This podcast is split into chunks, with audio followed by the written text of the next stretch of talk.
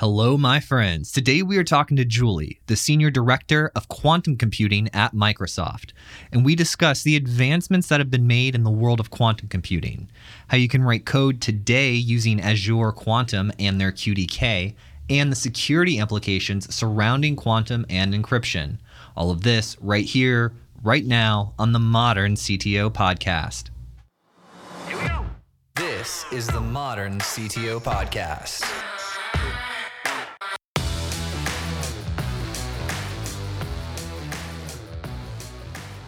Hello, Julie. Hi, Joel. I was reading all about you. I'm like, oh man, this person's so much smarter than me. I'm You sure that's not true. you you were a quantum physicist at Yale. How did you get interested in that? You know, I fell in love with physics in high school. I I had a really uh, special high school experience. I went to a small all girls Catholic high school in Nebraska, and I had this amazing physics teacher uh, for my junior and senior year who who taught physics and in an AP physics class, and it just captured my imagination. The idea that you could you know, have a framework and a set of equations that described and helped you understand the way that the world worked, and that you could actually then go build stuff and measure it in the real world uh, was super fascinating to me. So a teacher had a large impact on your life. Absolutely. So then you go to Yale. What did you get to work on in the lab? Well, I started out. Um, I started out at MIT, and Oh, okay. right when I got there, I met someone who had just come back from a summer at CERN doing particle physics experiments. And it just that was the most exciting thing I could possibly think of to do. And so I said, okay, that's that's my goal. And so I went and joined a lab and I started out in high energy nuclear and particle physics, building detectors and designing particle detectors that would eventually end up on the space station. And and that was super fun but my the end of my time at mit i had taken every class in quantum mechanics that they had and they offered for the first time in the graduate school a seminar class on quantum computing and it brought these two areas that i was interested in together and i took that and that that changed the path of my studies and that's how i ended up at yale and doing work in quantum computing and, and quantum physics And then you have this jump. Like I'm I'm looking at your stuff, and you've got this jump of all this quantum computing in Yale and MIT, and then you go into corporate strategy. I was like, well, how did that happen? She must have seen everybody like partying and making a ton of money. She's like, I'm gonna go over there because uh, I want to. I know I can be really smart over there and make a ton of money. not exactly um, but you know the way that it the, the way that that jump happened because it, do, it does look like a, a discontinuity in, in my resume and in my experience.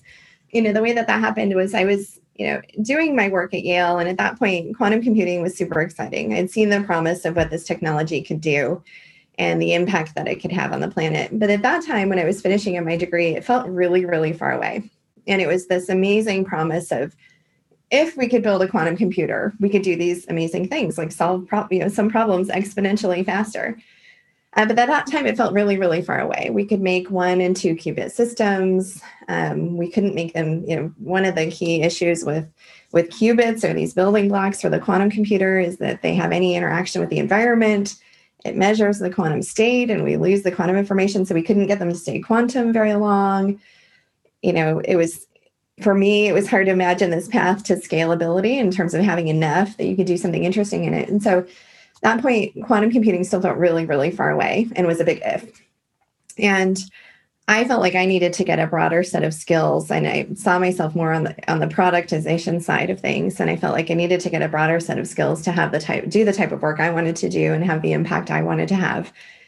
And I went to McKinsey and did work primarily in semiconductor manufacturing. So I went from the academic clean room into industrial clean rooms and helping semiconductor companies, helping them with all elements of their business. And so from that perspective, it was a, it was a huge jump going from an academic research lab into the heart of corporate America. But it was from a work perspective and a content perspective, it wasn't as radical as it seemed, or it, it could seem from the outside.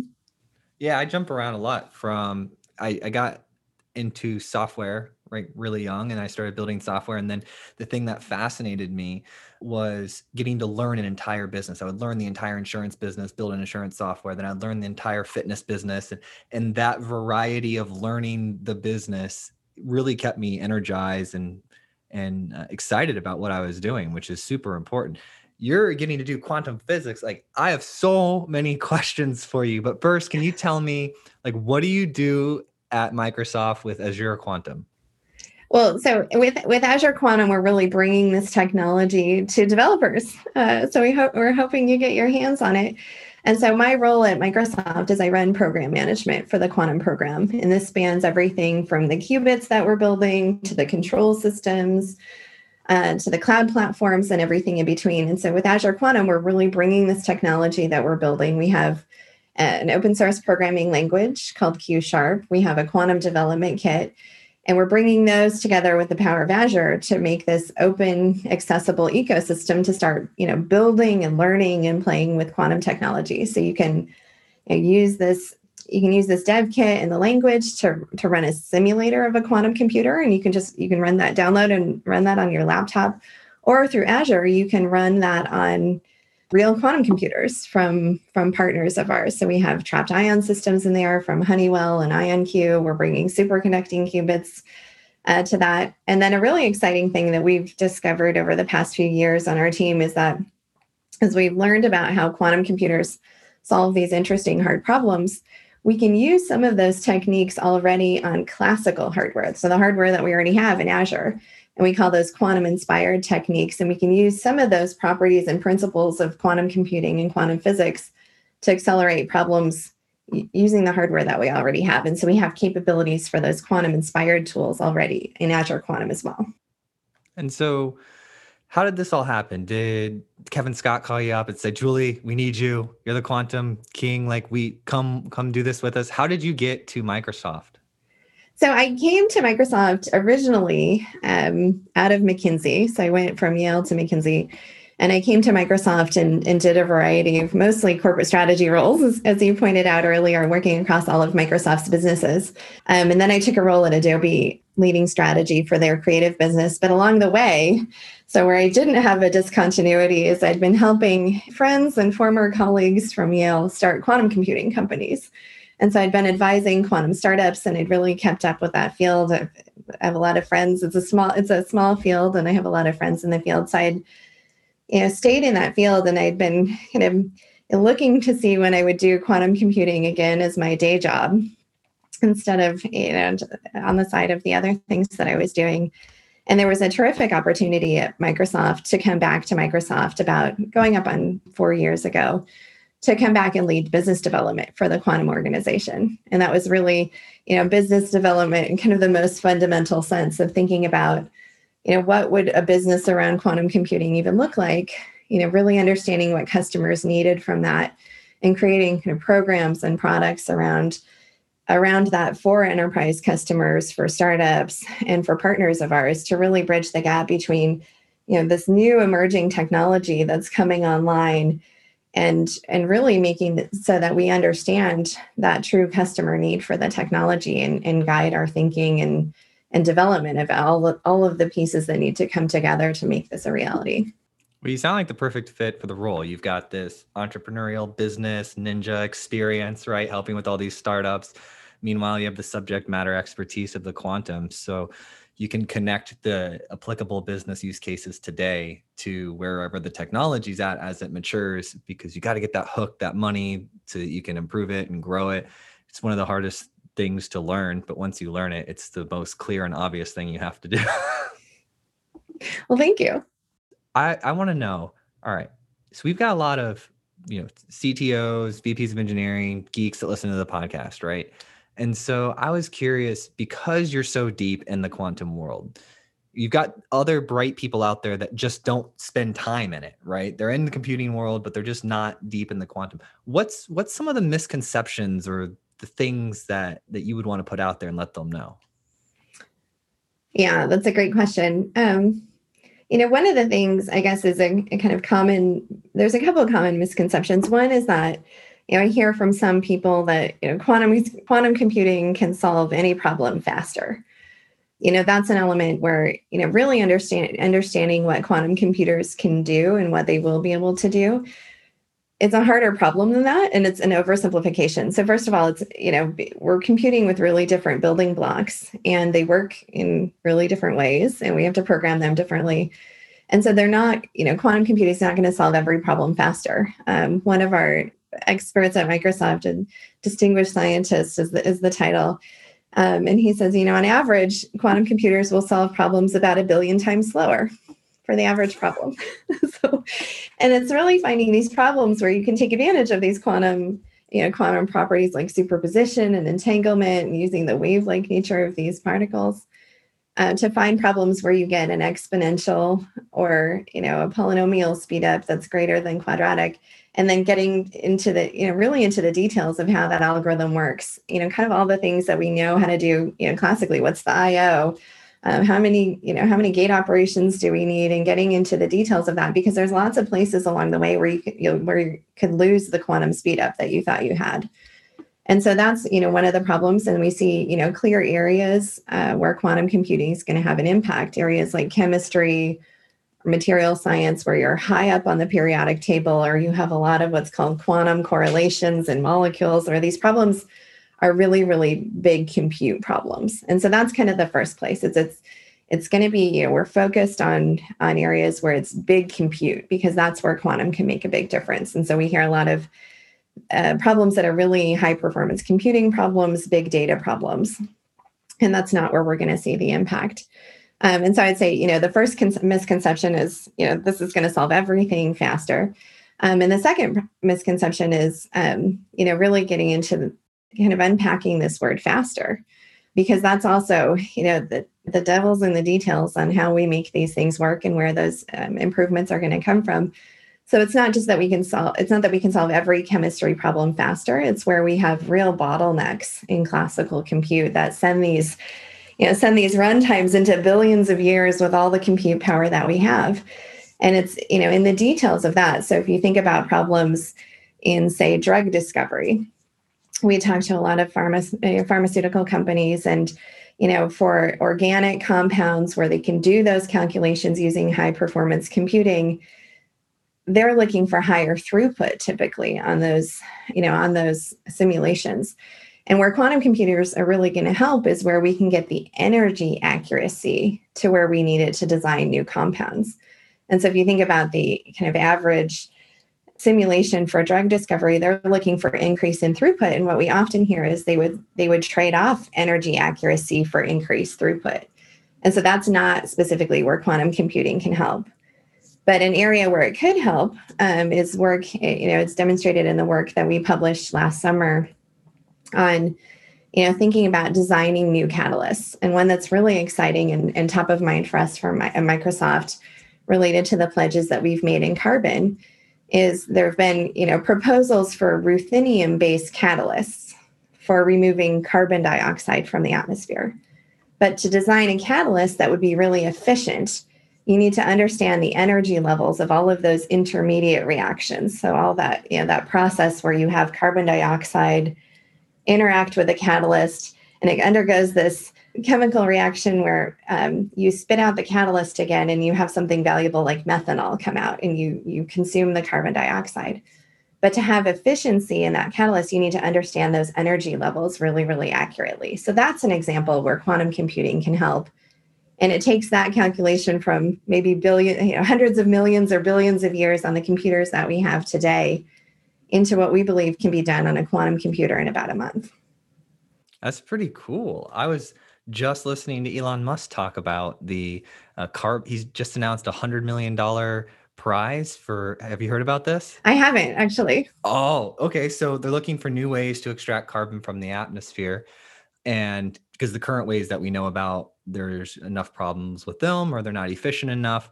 And he was describing how you know carbon when when it's in the atmosphere it's in this low energy state and trying to get it to rebind to something physical takes a lot of energy and that's the problem that needs to be solved, which I think is what you were just discussing. Um, exactly. but yeah, but he's he's got this contest going for 100 million dollars, and we should form a team, and you should do all of the work. no, I'm just kidding. Feels like feels like school again. But yeah, I think that that's fascinating that he's out there advancing it and he's not like waiting for this to happen. He's just saying, all right, here's $100 million. Let's find some better ways. I really like when him and Bill Gates and when these wealthy people who are, you know, titans of their industry are doing things like this. this they're helping humanity move forward. It's it's so important, and we think about this every day. You know, here at Microsoft and the work that we're doing, saying, you know, we're building this incredible compute capability. Let's go solve the world's most pressing problems with this. When when am I going to be able to go to Best Buy or pull up my Amazon app and buy a quantum computer? Well, uh, you should pull up your your Microsoft Azure account. Oh, just uh, kidding. and and I mean, you can use this today. So you can use this and start to do small experiments, you know, with Azure Quantum today already. So I think, you know, in terms of of buying a quantum computer, I think that'll be a little bit further out. Um, you know, the quantum computers that we're building have to be run at millikelvin temperatures. So um, maybe not everyone's calibrated in millikelvin, but it's it's a few hundred times colder than deep space. So it's not few. something that most of us have lying around the house. So you you know maybe a little while before you're buying that. But the more relevant thing is you know think about what you're accessing through the apps on your phone. You know, for for a lot of this, you have some you know front end interface on your phone, but you're you're accessing some massive cloud resource in the background, whether it's you know something that's done with machine learning or you know your movie repositories all of that streaming to you from the cloud. And that's you know for the for the foreseeable future you know the natural way to access these quantum computers will be in the cloud. And this is going to evolve over time as we move from you know these kind of small demonstration systems where we can learn and play and start to build and understand how to program these things. Programming looks really different when your bits are in superposition of zero and one and and you have to use things like you know, quantum entanglement uh, to get results. And and those those systems become much more powerful over time up to the point where we have systems where we can reliably control the qubits keep them long you know quantum long enough to do interesting things and have a system that scales up into the millions of, of qubits that we need to to solve these problems like you know designing new catalysts for for carbon fixation I like that. Yes, definitely go to Azure if you want to play with qu- the quantum playground thing that they have. I still want one in my office. I, I, I would just like one right here. Maybe I buy a used one on eBay or something, and it may not even turn on. But I just think it's so cool because it is the future. I mean, this is stuff that was being theorized you know 20 30 years ago and now we're seeing that it's reality and it's fantastic right it is. It's it's really really exciting, and I think back. You know, you you talked about the dis, you know, seeming discontinuity in my career of going from this place of being in a university lab, thinking, you know, if this question of if we could ever build a quantum computer, to now, it's saying, you know, we're looking at, you know, when you know, asking the questions of when will we be able to solve these hard problems, and what are the pieces of engineering work that need to be done to be able to get there and put put this into your hands to go to go solve these planetary scale problems. When you're like out and about, right? Like at a restaurant or with family and you're meeting new people, how do you explain to them what you do? Well, in, when we used to do that, go out and about. Yeah. back in the day. Back in the day. Um, yeah, it's a good question. I'm trying to think. I get a lot of questions from my kids too um, about, you know, what is quantum computing and, and what do we do? You know, it, it really depends on who I'm talking to. Uh, certainly how I describe or if you it. Want to talk? yeah. um, but it's you know at the heart of it, it's it's figuring out new ways to solve these really hard problems, and it's you know at the heart of it that's been you know one of the things that's been continuous along my whole career is is really tackling hard problems and it's for me that's tied deeply into scientific method and my training as a scientist uh, but figuring out how to solve these new problems because all of the technology, well, it's it's super interesting and there's tons of really fascinating physics in every aspect of what we're doing. The only the real value of any of this technology is what you can do with it. And so, you know, really understanding I think about what I do and and you know our team here at Microsoft is really understanding what are these hard problems to go solve? And then how do we you know assemble all of the building blocks and put that together into an integrated system to solve those real problems? And there's lots of elements of that. It's you know really deeply understanding the problem matchmaking that with the technology and understanding you know can our capabilities help? Improving our understanding of what those problems are. And then building you know to to really deliver the system and the underlying quantum physics and the you know, the qubits or the building blocks of these those are just that's one small part of building this integrated system. We have to control it. We need programming languages. We need new types of compilers runtime you know building the cloud ecosystem building the services to make it accessible by the people who understand these deep problem domains. And so it's really figuring out you know all of those pieces and putting to, them together in a in the right way to get to those solutions. And so that's i guess that's how i describe what i do. Yeah organizing people to achieve outcomes right? Now mm-hmm. here's what i want to know because i'm an entrepreneur. I own i've owned several businesses. Uh, i currently own a business. And so i'm always interested and fascinated to talk to other people. You're essentially acting as a business owner because you have this business unit right? And so i'm always fascinated by team structures and things of that nature. And what i'm hearing you say is that you have to have a deep understanding of these domain specific languages essentially. And you have to be able to think that there might be a potential i talked to a customer right? You said that earlier and they were talking about throughput versus i believe energy density. And then you figured out that it wasn't uh, a, a good applicable use right? So how are you structured? Do you have a do you have a team do you have teams of people that are searching for this? Is this on a much smaller scale where you're just looking for one really large market? So it's essentially like you and one other person going out and talking to people. How do you actually do this as as a corporate strategy? How do you do it? Yeah, so I'd say, you know, how we think about the work that needs to be done, we're really focused on the impact of the technology you know what problems can we go solve? But then as, as you mentioned we have to really understand you know that pro- you know those specific problems and verify that that quantum computing will will be a good solution to that. And so we you know have experts on the team who are you know, inventing and coming up with these quantum algorithms. But in order to you know really understand the speed up we need to write those algorithms down in code. So it's you know we need to write out the program. It's really hard to know if your program's going to run when you if you were to write your code down on paper. It's hard to debug. It's, uh, it's hard to know if you get the right answer. And so we need you know a programming framework to be able to verify the speed up and so as i mentioned earlier it's it's the inputs and outputs because quantum computers are going to be slower. The clock rate is going to be slower. It's all of the gate operations that are happening. And so doing that translation of let's say an academic algorithm that someone's come up with and said you know this algorithm has an exponential speed up. But that algorithm that exponential there's this academic notation with this curly o in front of it which means order of. It's order of you know exponential speed up. But that can have a large constant prefactor. So you may think you have something that would run in an hour or a month but if the constant prefactor is a million a billion it's going to have a really long runtime. So we have that work that's done to write that algorithm down in code and know the runtime. And so we've developed tools and capabilities. We've developed the language. We've developed tools on resource estimation, just because, you know, if you think back to when, you know, the first programs were written, we didn't have those tools and capabilities and understanding of how code works. And so today we have tools where we can we can know how long a runtime will be for an algorithm that will run on a quantum computer that we don't have yet today that we might have in five ten years from now. But we can do that coding work now which is which is really really impactful. So then that tells us okay for a specific let's just stick with this chemistry algorithm that i talked about for carbon fixation. So we say okay we've got that you know, we've got that runtime measured.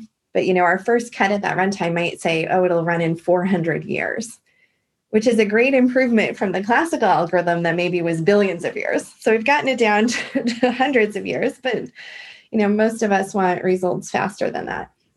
And then we can do that, you know, that computing work. So it's a set of skills on writing good fast code, you know, high performance computing, where can we parallelize, really understanding the details of those algorithms.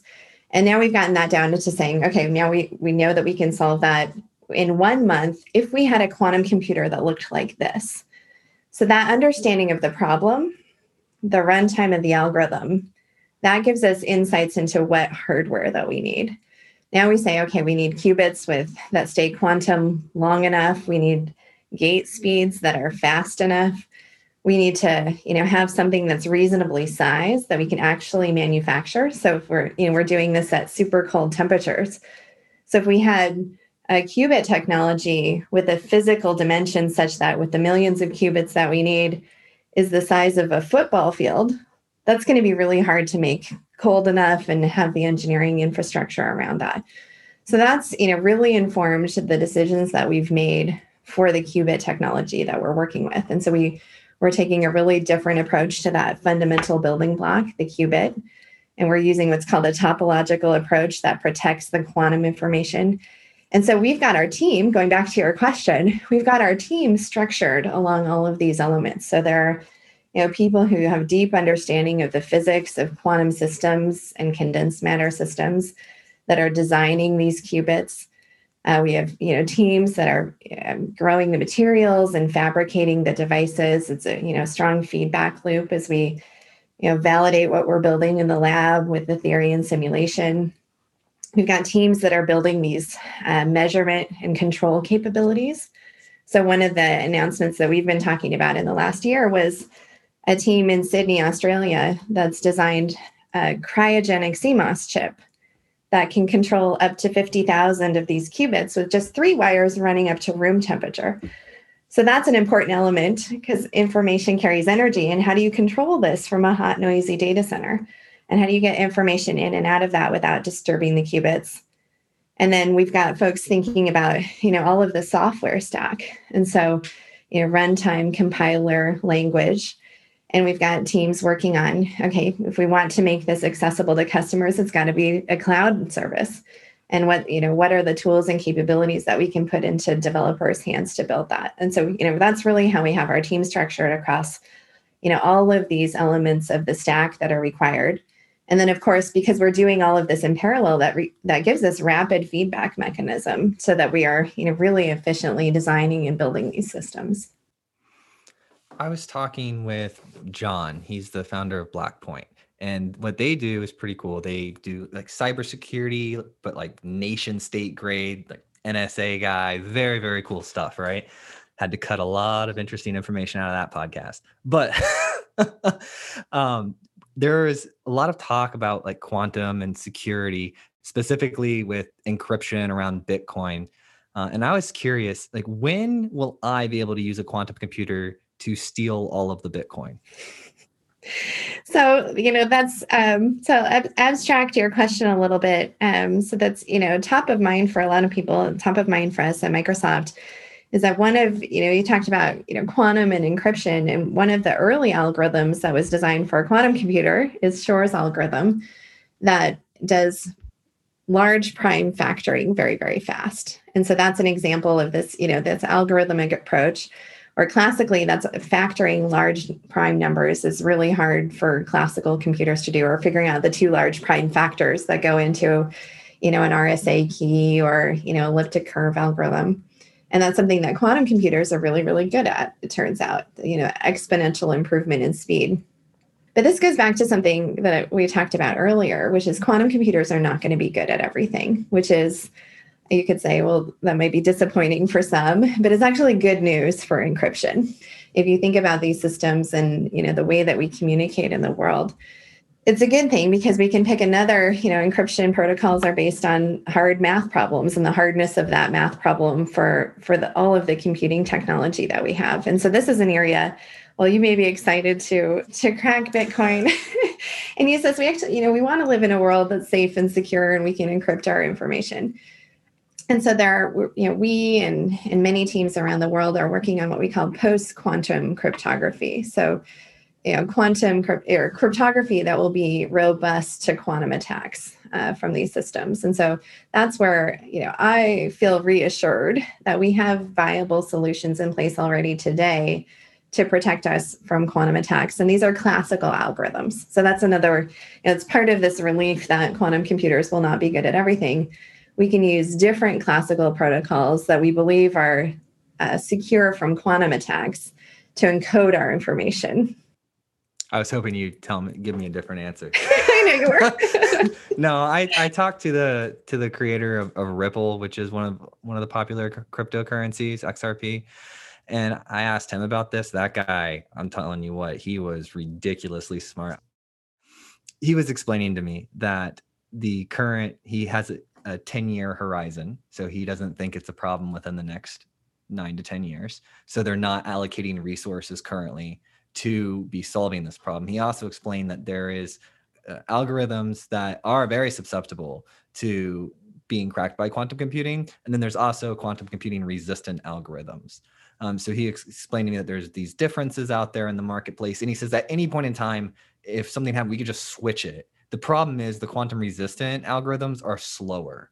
So for transaction speed and things of that nature on the network, it's just a slower process. So they're going to they're using the current traditional one. So that really took this big cloud mystified thing that i had researched for hours online seeing all these different opinions and it, you just drill down you get to the expert and they just explain it to you like you're a child. And i was just like thank you so much. But i was hoping julie would tell me we've got something secret at microsoft joel and all the bitcoin is yours. No he's he's right about that. And there's these you know different cryptographic protocols um, and they they have different trade-offs. It's it's absolutely right. Some of them are slower. They might take more compute resources. The key size changes. Um, and the thing to you know, we don't know. I think that ten year time frame sounds about right. You need about four thousand really high quality qubits. And so, with every qubit technology, you'd have to do some level of error correction. So, the number of physical qubits you need um, is orders of magnitude larger than that. So this is going to be a really big system that's needed for that. But the issue with, you know, you, I think we don't want to wait until somebody has that system in place for a couple of reasons. One is that anything you're encrypting now, it's it's you have to think about what's the security lifetime of the information that you're transmitting. And so, you know, if you're thinking about your your your Bitcoin, your your encryption around your Bitcoin or your, you know, your passwords, those are, you know, relatively easy to change, but we don't want those out in the open. If somebody had this technology and could decrypt them tomorrow, you know, we want something that lasts longer than that. but if you had really secret information like health information or you talked about nation state security.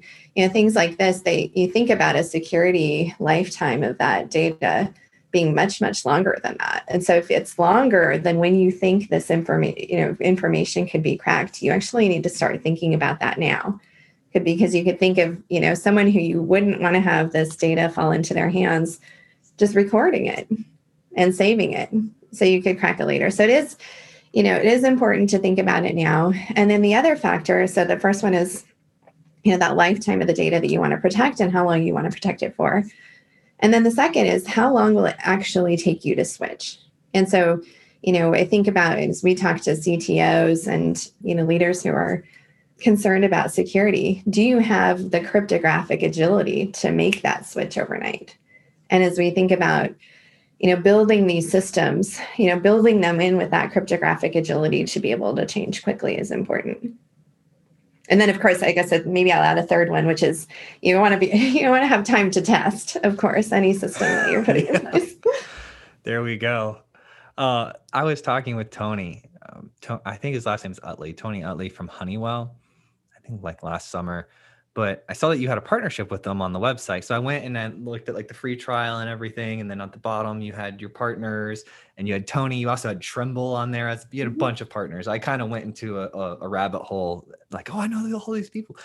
It's just so cool just to to get to see them and to see everyone working together. It's weird because it's such a large world, it's such a large community, but it's also very very small. I think earlier you were saying quantum computing's like that too. Mm-hmm. Um, how did these how did this partnership happen and what is this partnership with honeywell?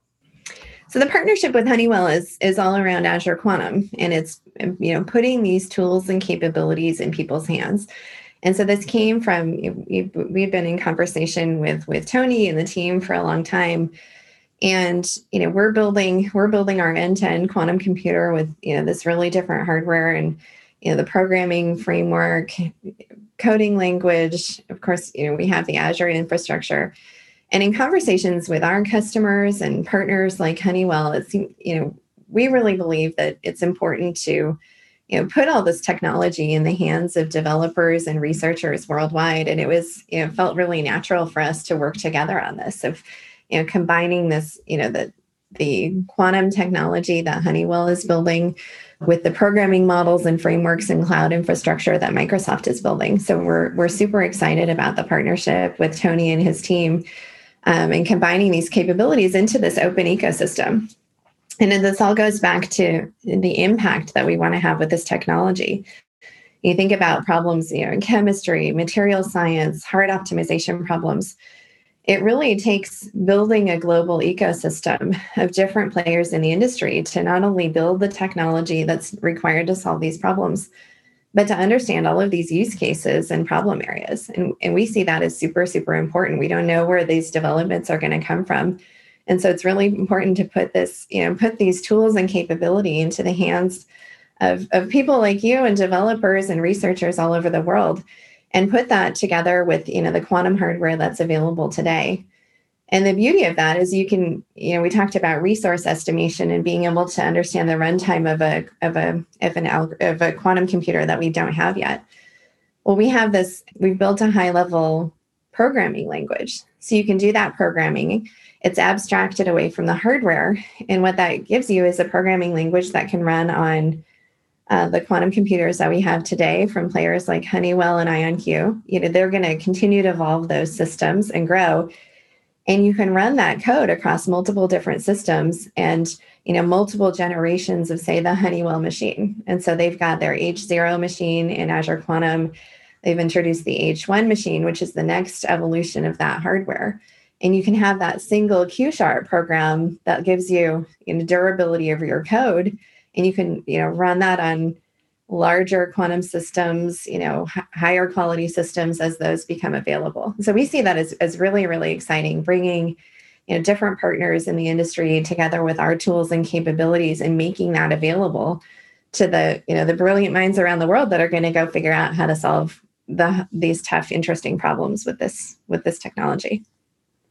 So we can go on there right now and go and just download this programming language or do it in the cloud and actually write some code, run it on a quantum computer. I could select if I want to run it on uh, Honeywell systems or this IonQ, I think you said. Mm-hmm. I, I can choose. And from what I understood when I talked to Tony, is that these different technologies that because there's a couple different companies out there they're doing quantum computing but they're using different underlying technologies to do it. And they have little pros and cons and differences. So this type of quantum computer might be better in these areas. Is that correct or is that not correct?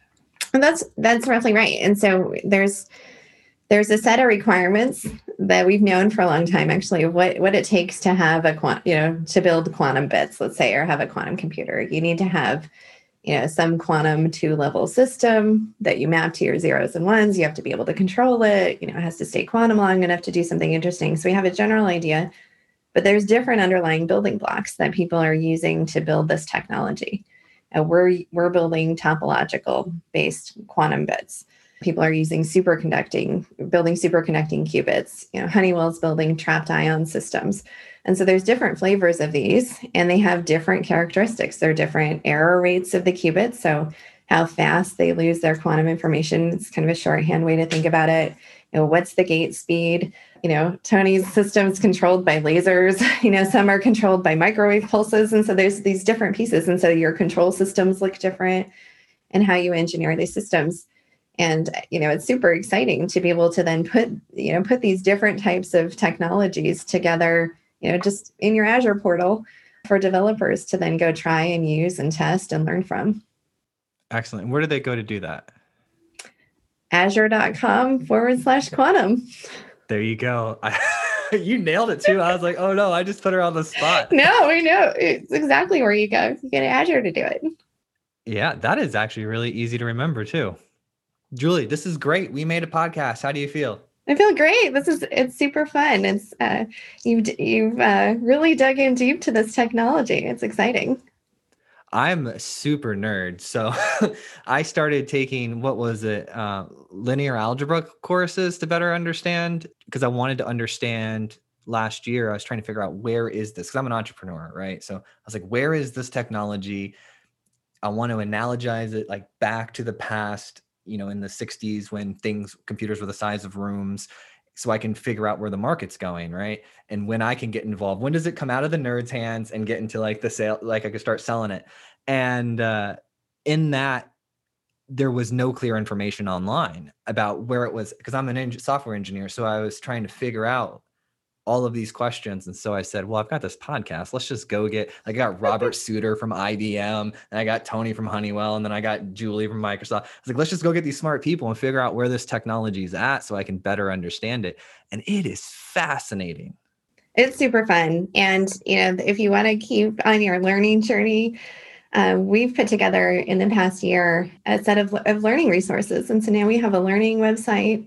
It's just coming online where you can go and um, you know get tutorials. We have um, we have the ms learn resources just from microsoft and we've put quantum modules into this ms learn uh, resource. So you can just you can go take quantum classes from microsoft and then as you're going on your coding journey and getting hands-on with with azure quantum uh, there's a set of there's a set of tutorials we call the quantum katas. And so it's modeled after karate these these methods where you start relatively basic and then you get more and more complex over time. So you can start with our quantum katas, start writing quantum code. You can run it on quantum hardware through Azure Quantum and and grow your capabilities in a really hands-on practical way. I spelt it right. I made up the word katas. I didn't know what it means, but I spelt it right. I'm on the documentation page right here, learn by doing. I'm gonna I'm gonna play with this a little bit. Oh, look, kata, linear algebra. I know. I was gonna yep. say your linear algebra was the exact right starting point. So all the math for quantum computing is it's just linear algebra, and you can think about it as matrix multiplication. And why that gets really hard, and why we need quantum computers is those matrices get too big uh, for classical computers to do, and so that's where that's where you can start to use those quantum resources. But linear algebra is a perfect starting point. Thank you so much for listening. And if you found this episode useful, please share it with a friend or a colleague who you think would get value from it. And if you have topics that you would like to hear discussed on the podcast, either add me on LinkedIn or send me an email, joel at moderncto.io. Every time I get an email or LinkedIn message, it absolutely makes my day and inspires me to keep going.